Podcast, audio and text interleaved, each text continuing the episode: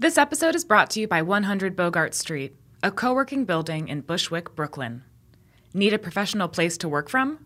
Learn more by visiting 100bogart.com. This week, Meat and Three is taking you to market and all over the world, from Newfoundland to Tunisia. Well, a lot of us think of, you know, the British Empire trading things like spices and sugar and silk. But you write that it actually began with salt cod from Newfoundland. there was a port closure in Tunisia, which was horrible. I mean, it was months, boats just setting on the water waiting to go, and they couldn't go anywhere. And we'll learn about how markets have changed, whether because of their customers or the climate. A few years ago, something around 10 years, it was uh, totally different. It almost manifests itself to almost smelling like an old fire pit. When you, mm-hmm. when you put it out, it has that sort of charcoaly smell to it. It's not good for wine. Join us this week on Meat and Three for our global market tour. And don't forget to subscribe to Meat and Three wherever you listen to podcasts.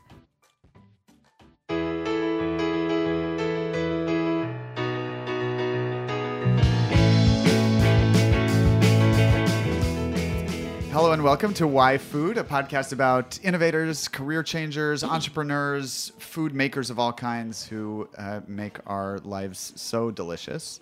Uh, I'm your co-host Ethan Frisch, and I'm your co-host Vallery Lomas. And Valerie, you you just got back from a couple of interesting trips, a, a big conference. Tell yeah. Um, so last week I was in Miami at the National Association for Black Journalists conference, uh, which was pretty amazing. I met, um, you know, just a lot of different journalists who I admire, including some podcasters. Oh, that's good. Yeah, one of the co-hosts of Another Round. Uh, her, oh, I love that. Yeah, podcast. Tracy. She put on a, a panel Can about podcasting. podcast. I know. I was thinking, I'm like, how do I get these thing? like non-food people? But apparently, she um, she hates. Like, like milk from cows. So that could be an entry point. Like, does not drink milk. We've, we've lowered the standards. we're, we're really reaching for. I, I just want to be her friend. She food adjacent, like cool right? Person. Just like food, or maybe yeah. just a strong opinion about yeah. a food um, could be a great reason. But um, yeah, it was really awesome, really inspiring, and just learned a lot. Met a lot of different uh, producers and people out here like us, Ethan, who are uh, in this podcasting world. Uh, but you had a pretty big day today. Uh, I saw in the Wall Street Journal. The Wall Street Journal, yes, yes. There's a very nice article about about the spice industry and changes in the spice trade and some of the new companies, including my own, that are uh, that now exist. I guess. Um, right, because apparently there was a great quote actually um, from your from um, Ori, your, my co-founder. Your co-founder, he said we need to Marie Kondo our spice cabinet. It's, it's very true. And I was like, oh my gosh, because I have like four bottles of ginger ranging from probably like two months to five years old, each of them. Well, and that's the amount of time that you've had them, let alone the amount of time that they existed before then. Right. So we need to Marie Kondo our spice cabinets, our condiments. Um, oh, good, good kind of segue, Vallery. Us, Go, Ethan. Can you introduce our yeah? Guest I'm today? so excited to to introduce Naomi Mobed, who is the founder and CEO of an amazing company making condiments, jams, pickles, chutneys called Le Bon Magot. Naomi, thanks for joining us. Thank you for having me. So uh, let's just jump right in. Tell us what is Le Bon Magot and, and where did the idea come from? So Le Bon Magot literally translates into the hidden treasure. And so many of our flavors and our concepts had been buried because they're family recipes. They're ones that we use at home every day um, or have been used over generations close family, distant family. So, in the process of unearthing them, we decided to start a company, my mother and myself. So, it's a woman owned, woman run business. And um, the most appropriate name was Le Bon Magot, Magot meaning the treasure. So, we're unearthing the treasure.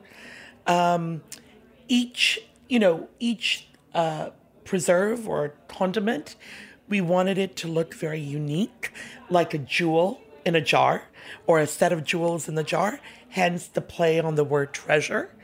Um, so we thought, you know, all in one, it was the most appropriate way to go. And to give us some examples, because you make such sure. interesting combinations of, of not only uh, fruits mm. and vegetables, the flavors there, but also in the spices and the other the other flavors that you add. Give us some examples of some of the things that you make. Sure. We um, our number one seller actually is a tomato and white sultana chutney with fresh ginger and garam masala. So the tomatoes are, you know, red vine, fresh tomatoes. We don't use anything frozen, nothing canned or processed. The tomatoes are diced and cooked in a very traditional way. You know, oftentimes what your listeners would be making at home. So, in a slurry of sugar and acid, in our case, apple cider vinegar, um, and then with infused with fresh ginger, um, as well as a number of spices, including garam masala, which is a spice blend. Every kind of family, every individual has a different take on it in India. Um, it can be regionalized, but not necessarily. And garam masalas can change from recipe to recipe. They can be sweet or savory. And so we have this blend that's infusing it. Um, you know, users will be able to taste cumin, uh, toasted cumin, uh, cloves, a little bit of coriander seeds, and it kind of comes together in this very warm jam like chutney. The color is a deep crimson. Um, yes, part of it comes from tomatoes, but Kashmiri dried chilies, which imbue a slight smokiness. Uh, it's almost like uh, North India's version of a poblano, kind of. And that, um, so that's our number one seller. Yes, that's one please. example. That sounds amazing. Yeah, Yeah. That, that's such a like beautiful description. Um, and I love what you're saying about like this blending of these flavors and the name of your company, Le Bon Magot. Uh, it's I believe it's French. And, is. and you know the way you say tomato is so so beautiful. And I'm just curious about this like different blending of of places. So you've had quite the eclectic background of places you've lived, right? We did. And we actually very deliberately, people have often asked, but you know, you're specializing in flavors of parts of Africa, Middle East, India, you know, and you're bringing all of these together, oftentimes in the same jar, um, in many cases. Why create a French name for a company? And one of the reasons why I thought about it a lot, um, you know, yes, I am a Francophile, I admit it, but, uh, you know, and, you know, I, I've spoken French from a very young age because of the different countries we've lived in. However, I thought it was very important to allow people to use these products in any way, shape, or form. So we didn't want to create a name or a logo that, you know, um, implied any particular ethnicity. The products have to speak for themselves. There's no reason why the tomato chutney couldn't be drizzled on a beautiful piece of burrata. There's nothing to say that, oh, you've got to eat it with yellow lentils and rice because that's how it's traditionally been eaten. So there's so many numerous ways that one could play with these. You know, recently, for example, we had guests at home and I used, and we were doing canapes. I used a very traditional uh, polenta on which to build a canape base with shaved roasted asparagus and also using my spiced raisin marmalade, which has ras al hanout in it, which smoked cinnamon, dries ro- dried rose petals, black pepper, and cardamom. And we used that but we also so on top of the polenta we had a pesto a homemade pesto pistachio pesto and then on top of that the asparagus the shaved asparagus with a few of our spiced raisins. So as long as the flavors work and blend together and the spices talk to each other you know there's there's no reason why we can't stretch the envelope What are some of the, the most unexpected uh, pairings or, or applications of your of your uh, products that you've seen? You know, actually, the one of the most unique, weird but amazing tasting comes from Chef Jehangir Mehta. Um, he did a seared scallop, actually a bruleed raw scallop would be a more accurate term, with our white pumpkin preserve. He then took that preserve emulsified it in a vinaigrette and drizzled it on uh, butter lettuce, and then just shaved the scallop and tossed it with that. It sounds really strange, but it was amazing tasting because we actually use the for the white pumpkin. It's actually a cucuzza. It's a Sicilian gourd, so it's very um, light. There's no bitterness to it, and we allow it to sit weighted so that it imparts water. Any any even mild bitterness that's in it just goes away in that process. We then cook it in a slurry of fresh lemon juice and cinnamon sticks. And then we add our spices in towards the very end, along with toasted almonds. So it has this beautiful nutty quality. And then it's also infused with um, double strength A grade Madagascar vanilla. Um, and again, more cinnamon from Sri Lanka, um, nutmeg, mace, and cardamom. So it really sounds sweet. How can you use it in a savory application? He did, and very successfully. I like what you said about as long as the spices are talking to one another. Um, I love this idea of like, uh, you know, different like flavors having a conversation with one another. Like they don't have to be glued at the hip and married to each other, right? They just have to they have to work and be in conversation. And I feel like your the chutneys and stuff that you make, they probably all have this overlying thing of this this beautiful like conversation that they're having. So maybe can you maybe tell us a little bit about what goes in your thought process of how you develop these pairings? Well, imagination is one part of it. But, you know, my background, I'm deeply rooted in history. So I studied history, politics, economics. And for me, that's where the spices begin. And that's where my inspiration begins. It doesn't bid in at the level of, okay, I'm going to open up a recipe book and this is what I'm going to cook. I either want to evoke a memory from childhood, um, or I know, you know, let's say my mother has cooked something, one of these pickles or achars in a traditional way, but we're using it in a very non-traditional manner. Perhaps pairing it with, um, you know, a different variety of cheese, um, or cheese at all, because, you know, pairing a traditional achar with a cheese is not necessarily commonplace. But for us, cheese was a part of every meal at our dinner table. So it was a very natural fit. At the same time, what I also like to do with pairings is see what was grown in that environment, um, in that location. And I, by grown in that environment, I don't mean respecting traditional state boundaries. I'm talking about how traditional migratory patterns impacted how spices are grown and where. And oftentimes, you find that when they're grown in a similar location, you can they actually do talk to one another and the pairings become natural, very organic, very fluid. You know, you're not searching for it. You're not just excavating your imagination. So your Sicilian white pumpkin with toasted almonds, there's a there's a Mediterranean sort of uh, ethos there. Well, there is. I mean, we call it a cucuzza because that's how it is more commonly known in America. But this is a bottle gourd, and it's an edible bottle gourd. Not all bottle gourds are edible. But this one in, in Hindi we call a dudi uh, or a dodi in Gujarati. And it's actually eaten in northern India, in Central Asia.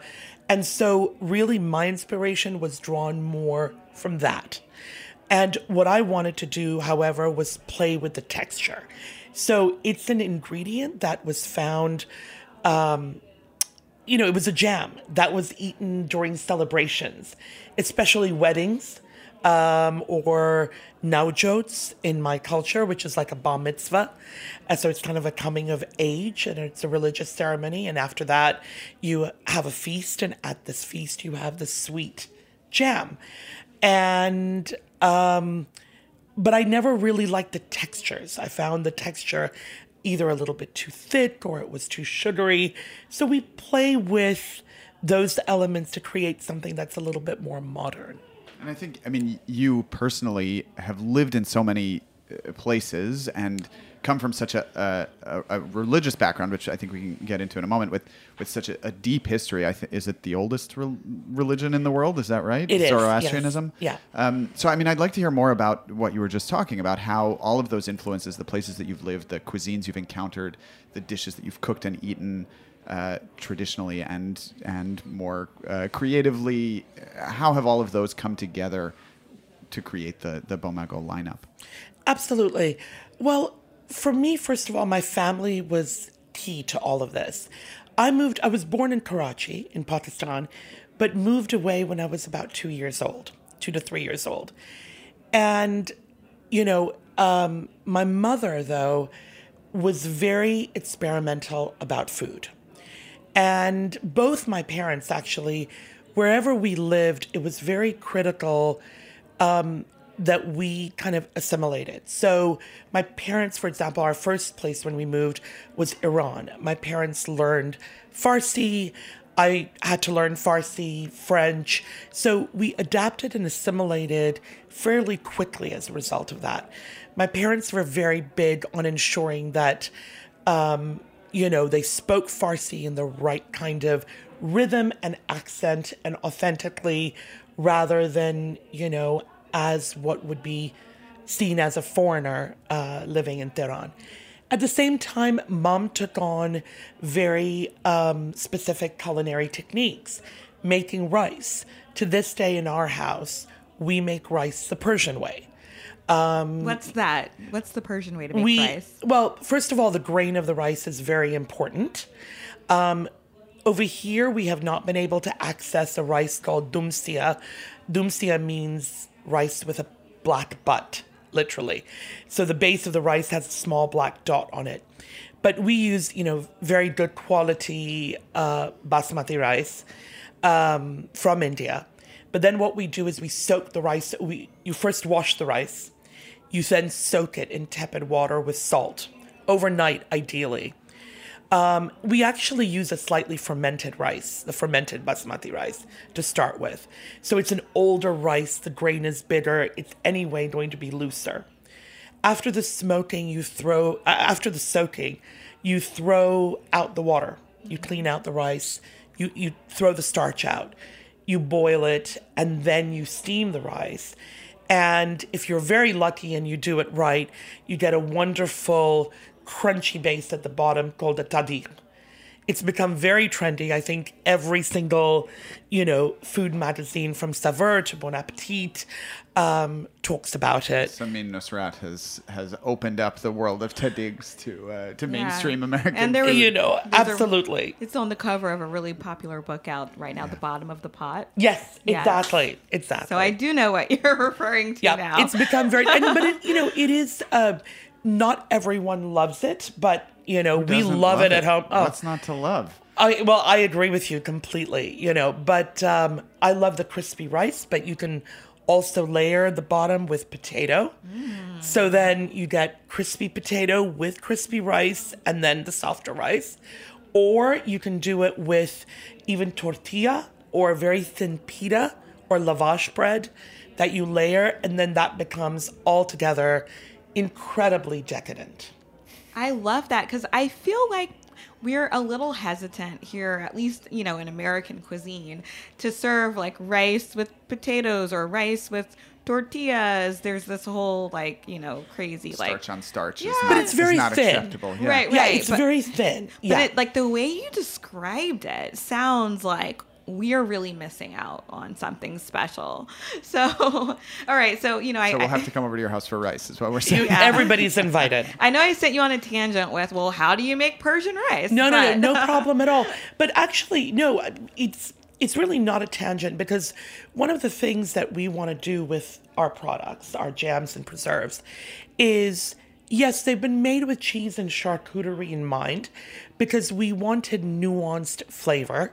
We didn't want to hit anybody over the head with just spice and chili for the heck of it. We really wanted something that was nuanced where every spice came through because the spices that we're using are incredible quality and they should be celebrated in and of themselves.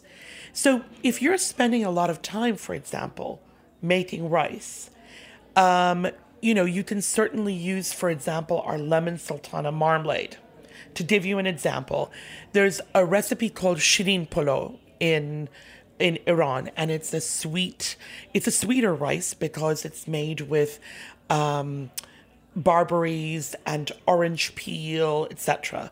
If you want to make one version of it, you're doing it on a weeknight and you don't have a lot of time to, you know, candy peel the mm-hmm. orange peel and, you know, uh, soak the barberries and cook them in butter and all the rest of it, you can use our jars and you can use one of our jars and layer that within the rice you know, maybe some crumble, some feta, you know, do something slightly differently to give you that flavor, if not necessarily exactly that authentic dish. Because we all live very busy lives.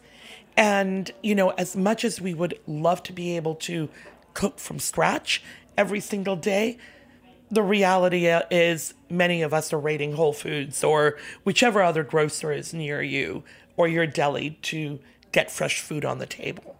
This is another way, yeah. you know. I mean, one of the things that, at least to my mind, what sets Persian and, and Zoroastrian culinary traditions mm-hmm. apart from uh, really any other cuisine that I've come across is that that sweet, savory, sour balance. Those three yeah. elements, or even just sort of sweet and sour as a savory, an element of a savory dish. Um, could you talk more about that? Uh, that as as a an influence where that came from, but then also how you incorporate it into your both both the products that you make, but also the, the dishes that you cook sure. more broadly. It's all about balance. So nothing that is overly hot, overly salted, overly sweet. Although yes, our white pumpkin preserve, yes, is definitely on the sweet side. But it's in in the main with this trinity you're talking about hitting a balance so that it's not jarring the senses and it's easily digestible. Um, you know, that's what we're really looking looking for and looking at. Um, yes, in Zoroastrian food, which is inspired from Persian food as well as from, um, you know, North Indian and food from Gujarat, it's a blend because ultimately, as Parsis and Zoroastrians, we left, you know, Iran, traditional, you know, Persia, and we migrated to India.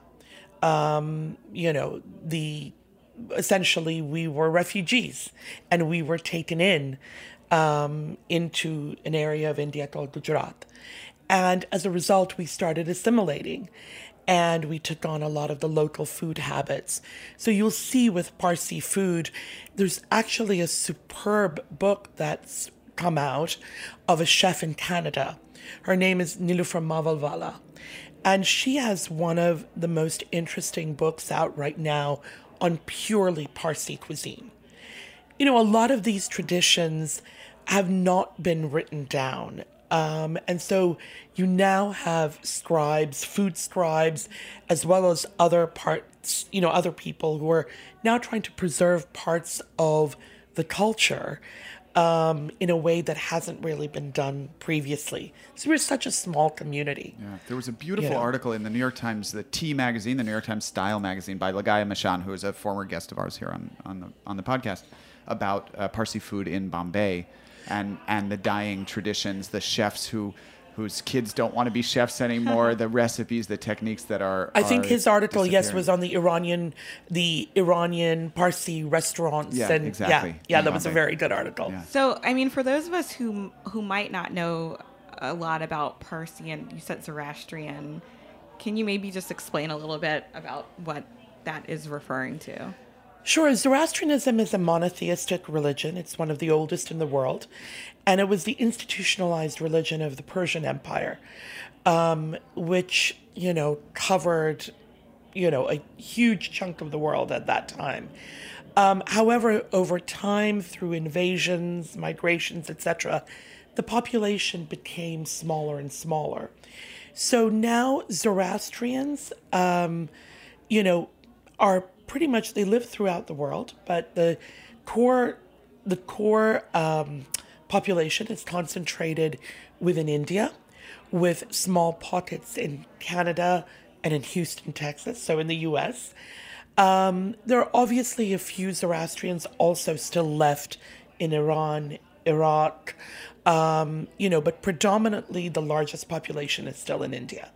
But it's a, you know, because of the focus on assimilation and really not having a nation state of one's own, um, you know, there's been a lot of intermarriage, a lot of blending of food cultures, etc. So the community has become very small.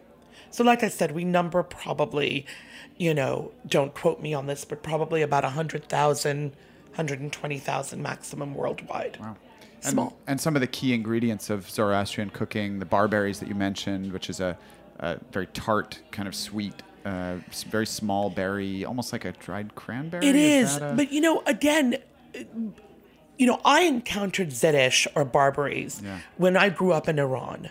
So when I, you know, Parsis in Karachi, which is where my family is from, and from Pakistan, were really not cooking with barberries every day. Yeah. You know, a lot of that culture was kind of swept out and now has been re-borrowed, and but yet some of those, you know, the cuisine and the traditions have been kept up in Iran. So it kind of has come back to Parsis in a slightly different way.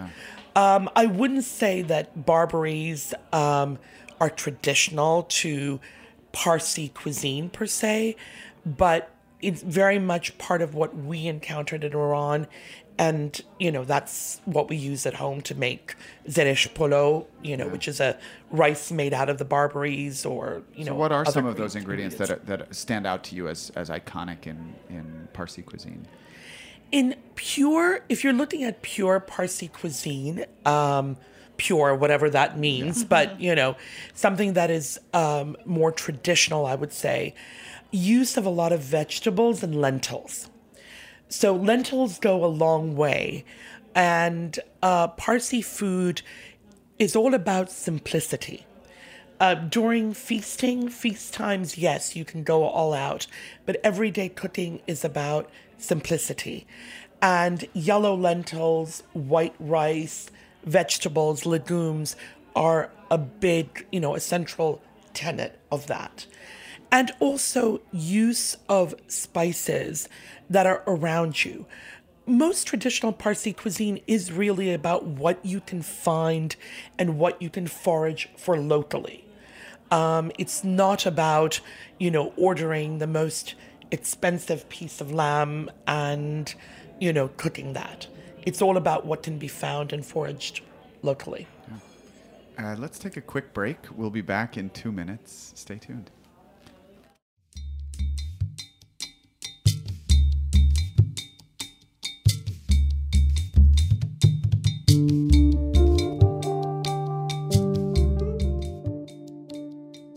This episode is brought to you by 100 Bogart, a new building in Bushwick, Brooklyn that provides offices, co working, event spaces, and a brand new podcast recording room. Have you been dreaming of starting your very own podcast in Brooklyn? You can now rent space in 100 Bogart's custom built podcast room to record interviews, voiceover, and commentary. The room is fitted out with two microphones, mixing board, and a MacBook Pro running Pro Tools. You can rent the space by the hour, and a rental of an hour or more includes a 100 Bogart co working pass. That means complimentary coffee, tea, and access to your own desk for the rest of the day. So, what are you waiting for? Get started on your next audio project. 100 Bogart has the space and amenities you need to kickstart your podcast. Learn more at 100bogart.com or call their team at 718 362 3539.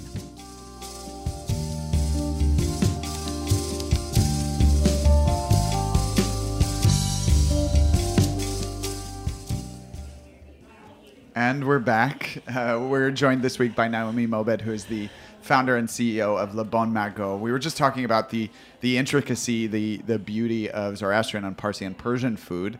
But uh, I'd like to get into a little more detail on on your business and and the career transition that you made from banking to start the company. Tell us about that decision to go from from a, a successful career in banking to to starting a, a niche food company? Well, I had actually moved back from Dubai um, about four years ago and was trying to figure out what I was going to be doing with the rest of my life. Um, like so many people um, who go through a midlife crisis, um, I wasn't really happy with what I was doing. Um, you know, I was actually working for a fintech in Dubai. I wasn't really happy living there, and I was kind of searching for something that I'd always wanted to do. So I really thought that I was going to throw everything out the window and just go to culinary school for the sake of doing it because I'd always wanted to do something within food. So I thought this would be my next step. When I came home, I, you know, was talking to my mother and I was talking to friends and for many, many years now, all I could ever talk about was recipes and the evolution of recipes and how I would change this or that. You know, we couldn't go, none of us could ever go out to eat without me dissecting something on the table frankly, it was getting very irritating and very boring for everybody. So finally, my mother said, You know, you either have to do something about this or you have to shut up because enough is enough. You know, so she challenged me and she said, What's the worst that's going to happen?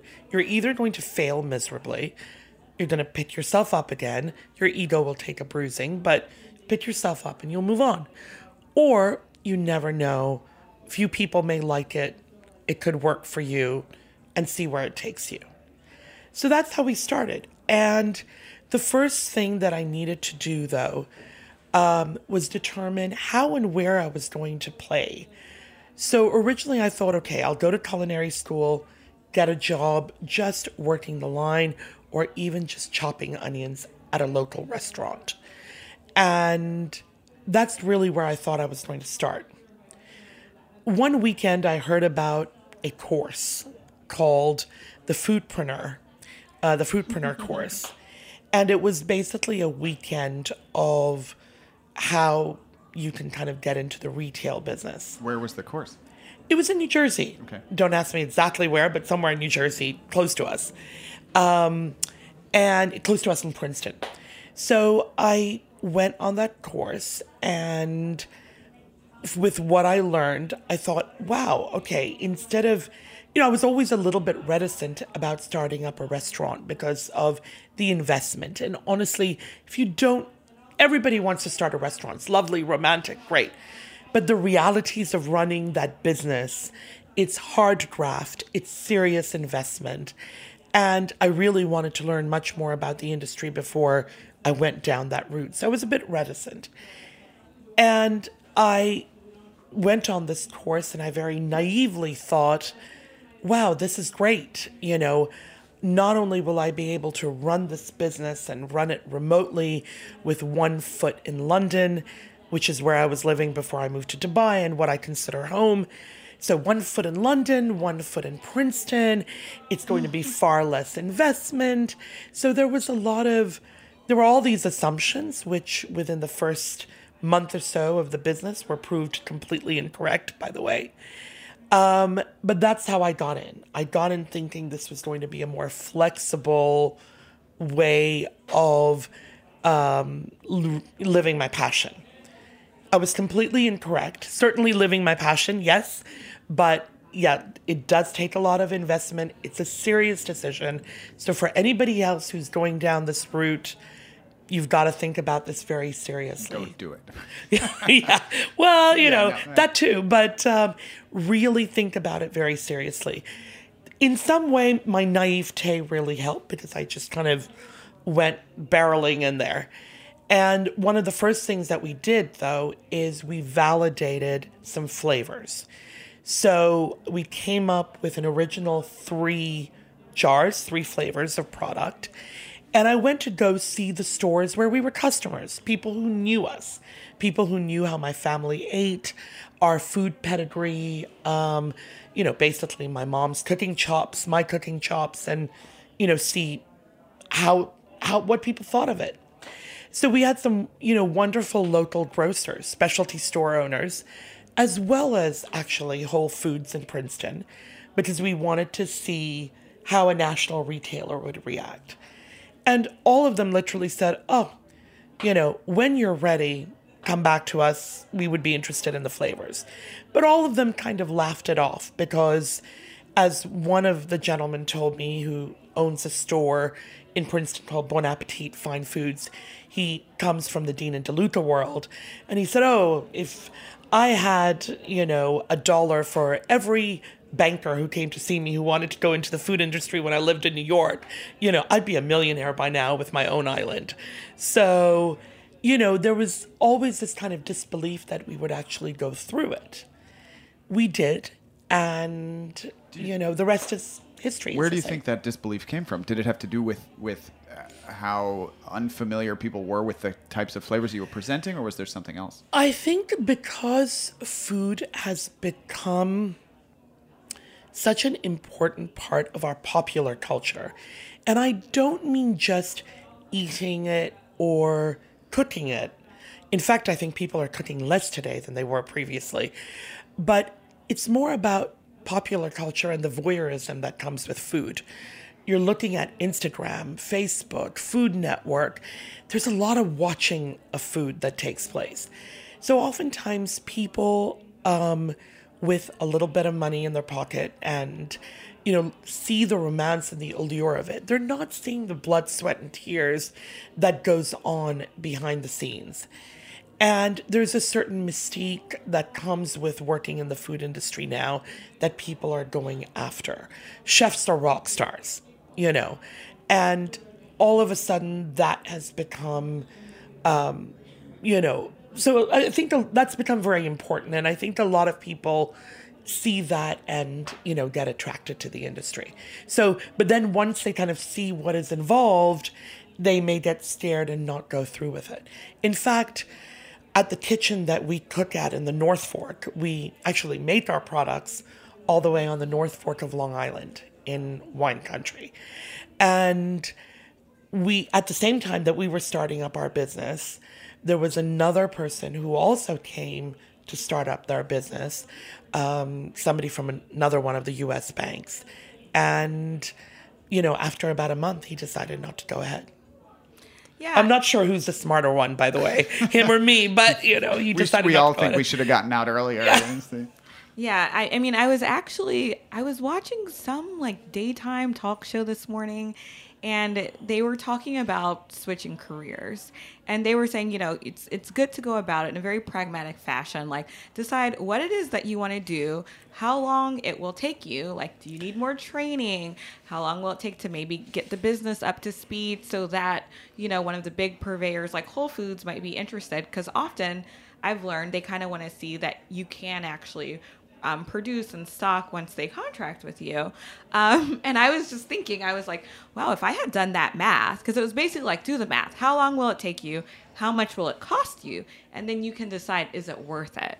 And I realized like this is not a question that I asked myself. Me neither. Before switching careers. If I had asked, uh, def the answer would have been no. Right. Definitely like, don't do that. How long how long will it take you and how much will how much money will it cost you in that interim and period? Then, and then double the amount of money and add an extra exactly. year on the Triple amount the amount of time. Yeah, right. And I was just like, geez, like that's a really a good question that if you are considering changing careers, um, you can ask yourself like is is it worth it? I think anybody considering a career change and moving into food you have to define for yourself what food means. So are you going to go the culinary route or are you going to go the manufacturing route?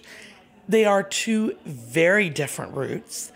Um, you know for me i come from more of a culinary background and what I wanted to do was create products that had the quality.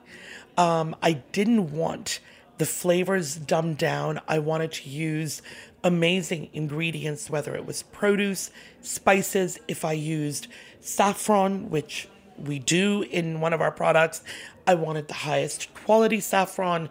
Um, it was you know, we don't use essences, we use extracts.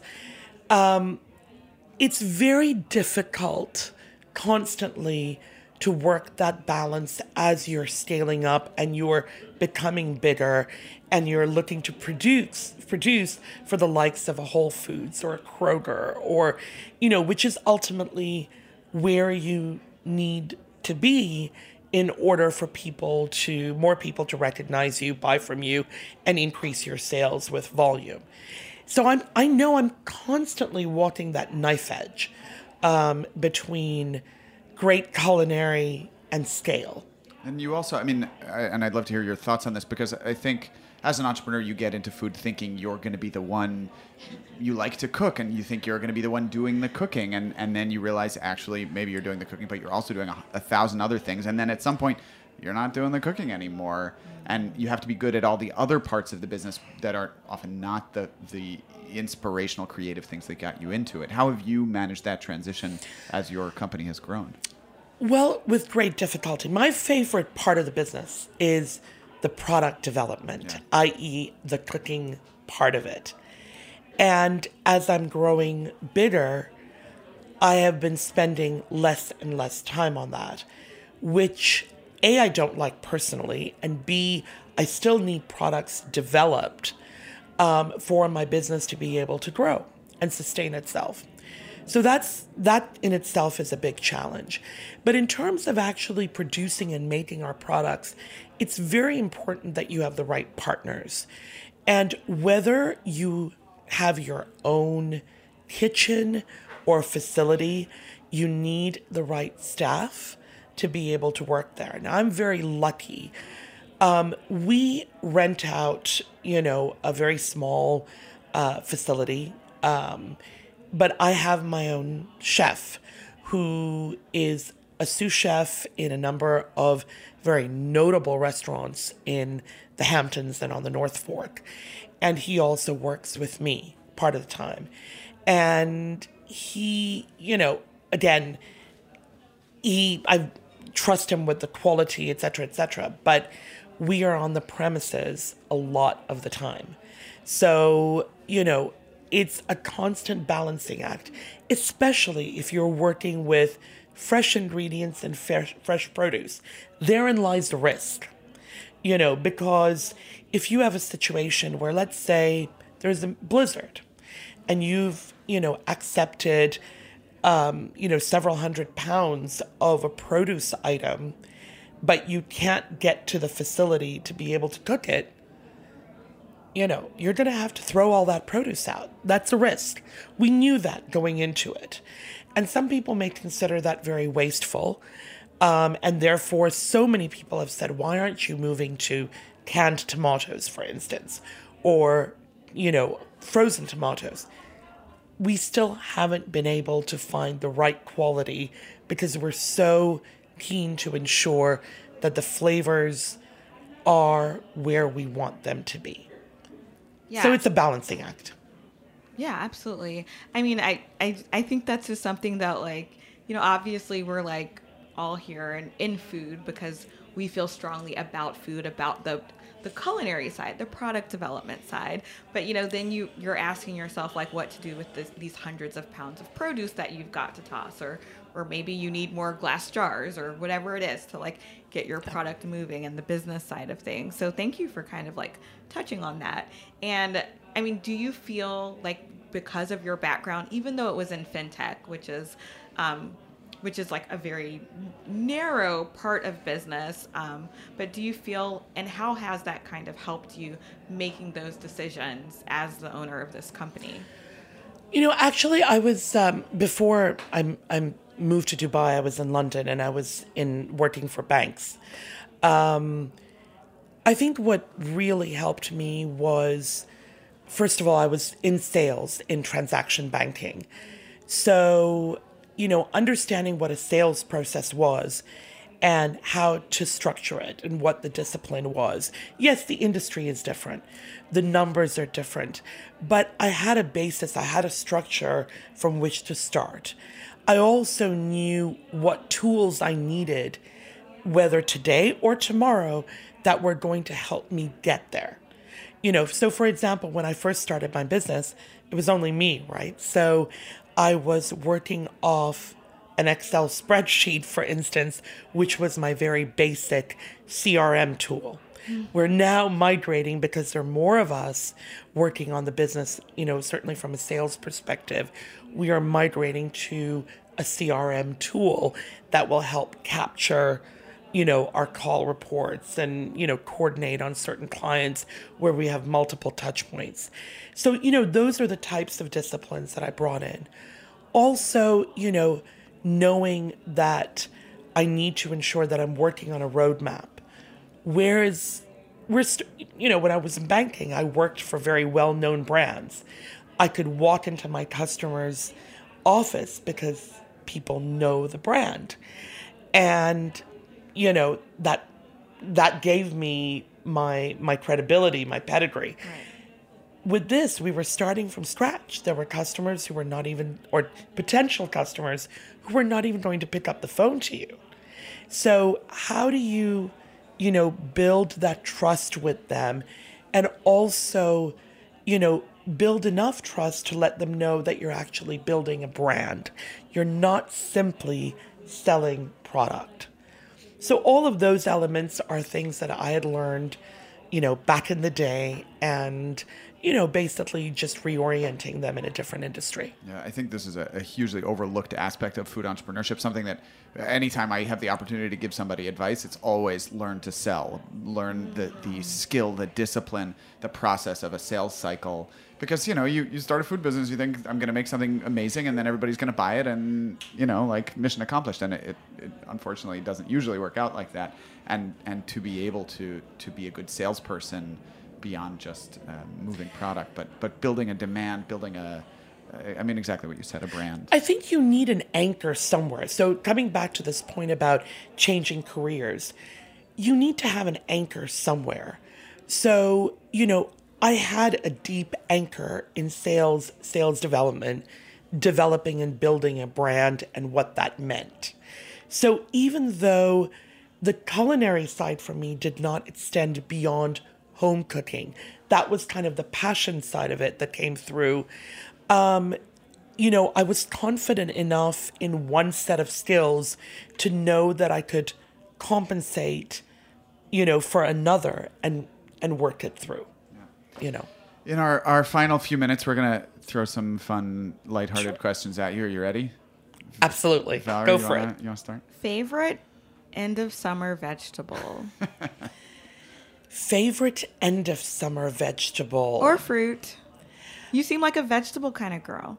I like both, Okay. but that's okay. I'll answer both.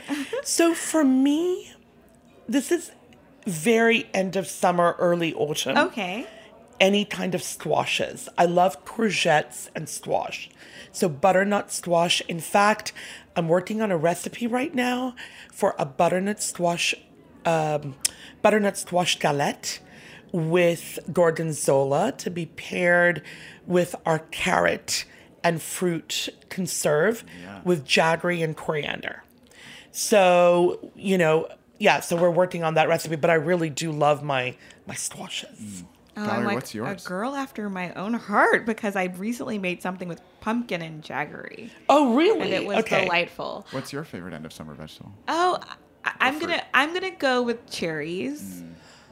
Can I put them in the end of summer group? Yeah, m- yeah, midsummer. Mid, yeah, mid to end I- of summer. I'm love of- cherries. You're, of- fr- you're from the south, maybe the seasons are a little different. Yeah, I think I'm putting them at end of summer because I've kind of missed them so far this summer. So This in is a my great head, year for cherries. in my head, It I'm like. I still have time to get some. So, what about you, Ethan? Uh, I, I do really like a good ear of corn, like really sweet, corny summer corn. Um, yeah, maybe that might be. Well, we're from. I'm from. You know, I live in New Jersey, Yeah. so the corn from New Jersey, the white corn in particular, is amazing. Yeah. You know, toss that on a pizza or on a flatbread with some parmesan, and you're good to go. Yeah, you don't even have to cook it. Or you don't even have to cook it. Shave it right off the cob into a onto onto a pizza or into a pasta or something like that. Absolutely. Um, if you could pick uh, only one kitchen tool to use for the rest of your life, what would that be? My chef's knife. Okay. What's the what's the the weirdest uh, use you've ever put your chef's knives to? what have you used it for that nobody else has used it for?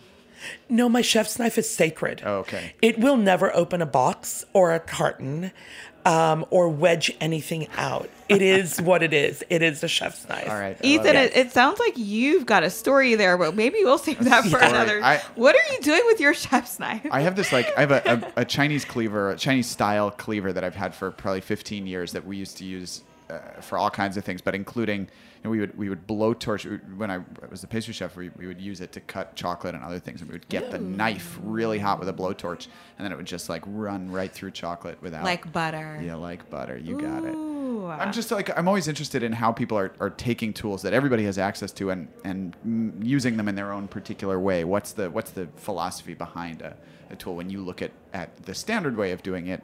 What's what's the other way? What's the way? That, But that makes sense. But yeah, I use my chef's knife for everything. Thin blade, I use it for Yeah. everything. um, Do we have time for one more? yeah, two more. Two more. Sure, okay. let's do it. Um, if you could have any superpower, what would it be?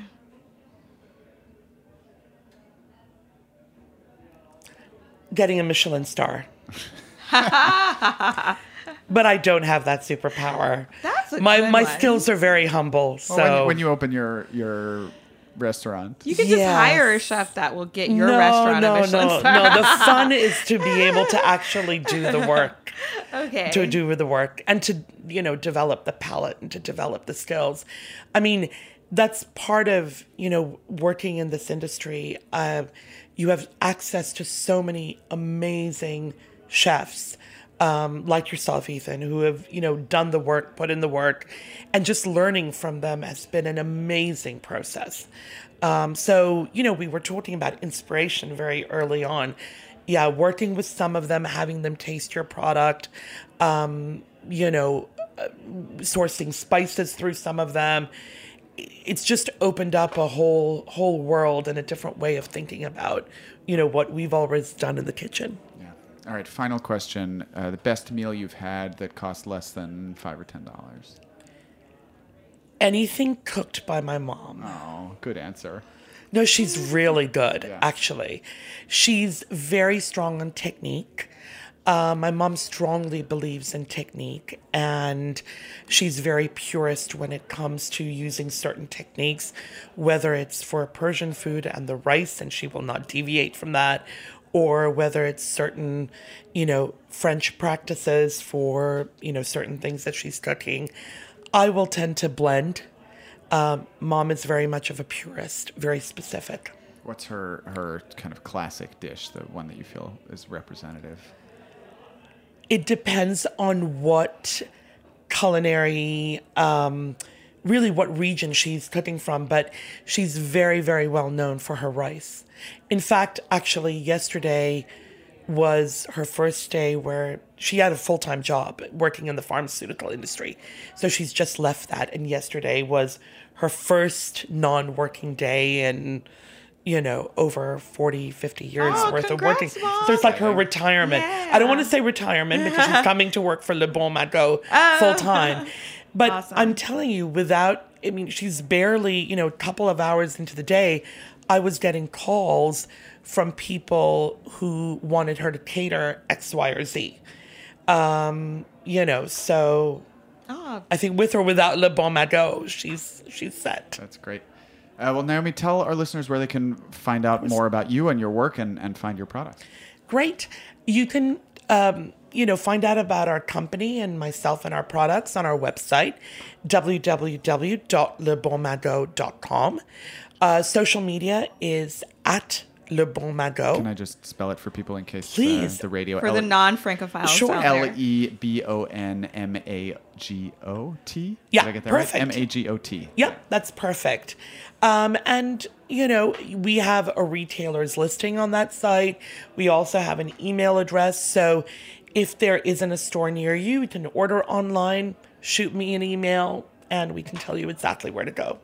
That's great. Well, thank you so much for joining us. It's been such a pleasure. Thank you. And I, I mean, I wish we could talk for another hour. We there, you have so many good stories. Um, anyway, thanks for joining us. You can reach us at yfood at heritageradionetwork.org.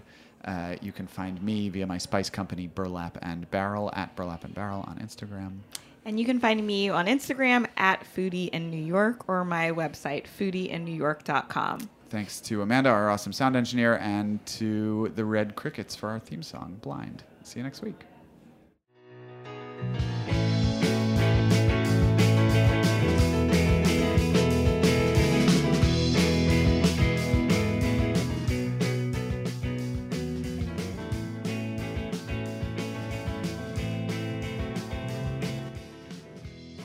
Thanks for listening to Heritage Radio Network, food radio supported by you. For our freshest content and to hear about exclusive events, subscribe to our newsletter. Enter your email at the bottom of our website, heritageradionetwork.org. Connect with us on Facebook, Instagram, and Twitter at heritage underscore radio. Heritage Radio Network is a nonprofit organization driving conversations to make the world a better, fairer, more delicious place. And we couldn't do it without support from listeners like you. Want to be a part of the food world's most innovative community? Rate the shows you like, tell your friends, and please join our community by becoming a member. Just click on the beating heart at the top right of our homepage. Thanks for listening.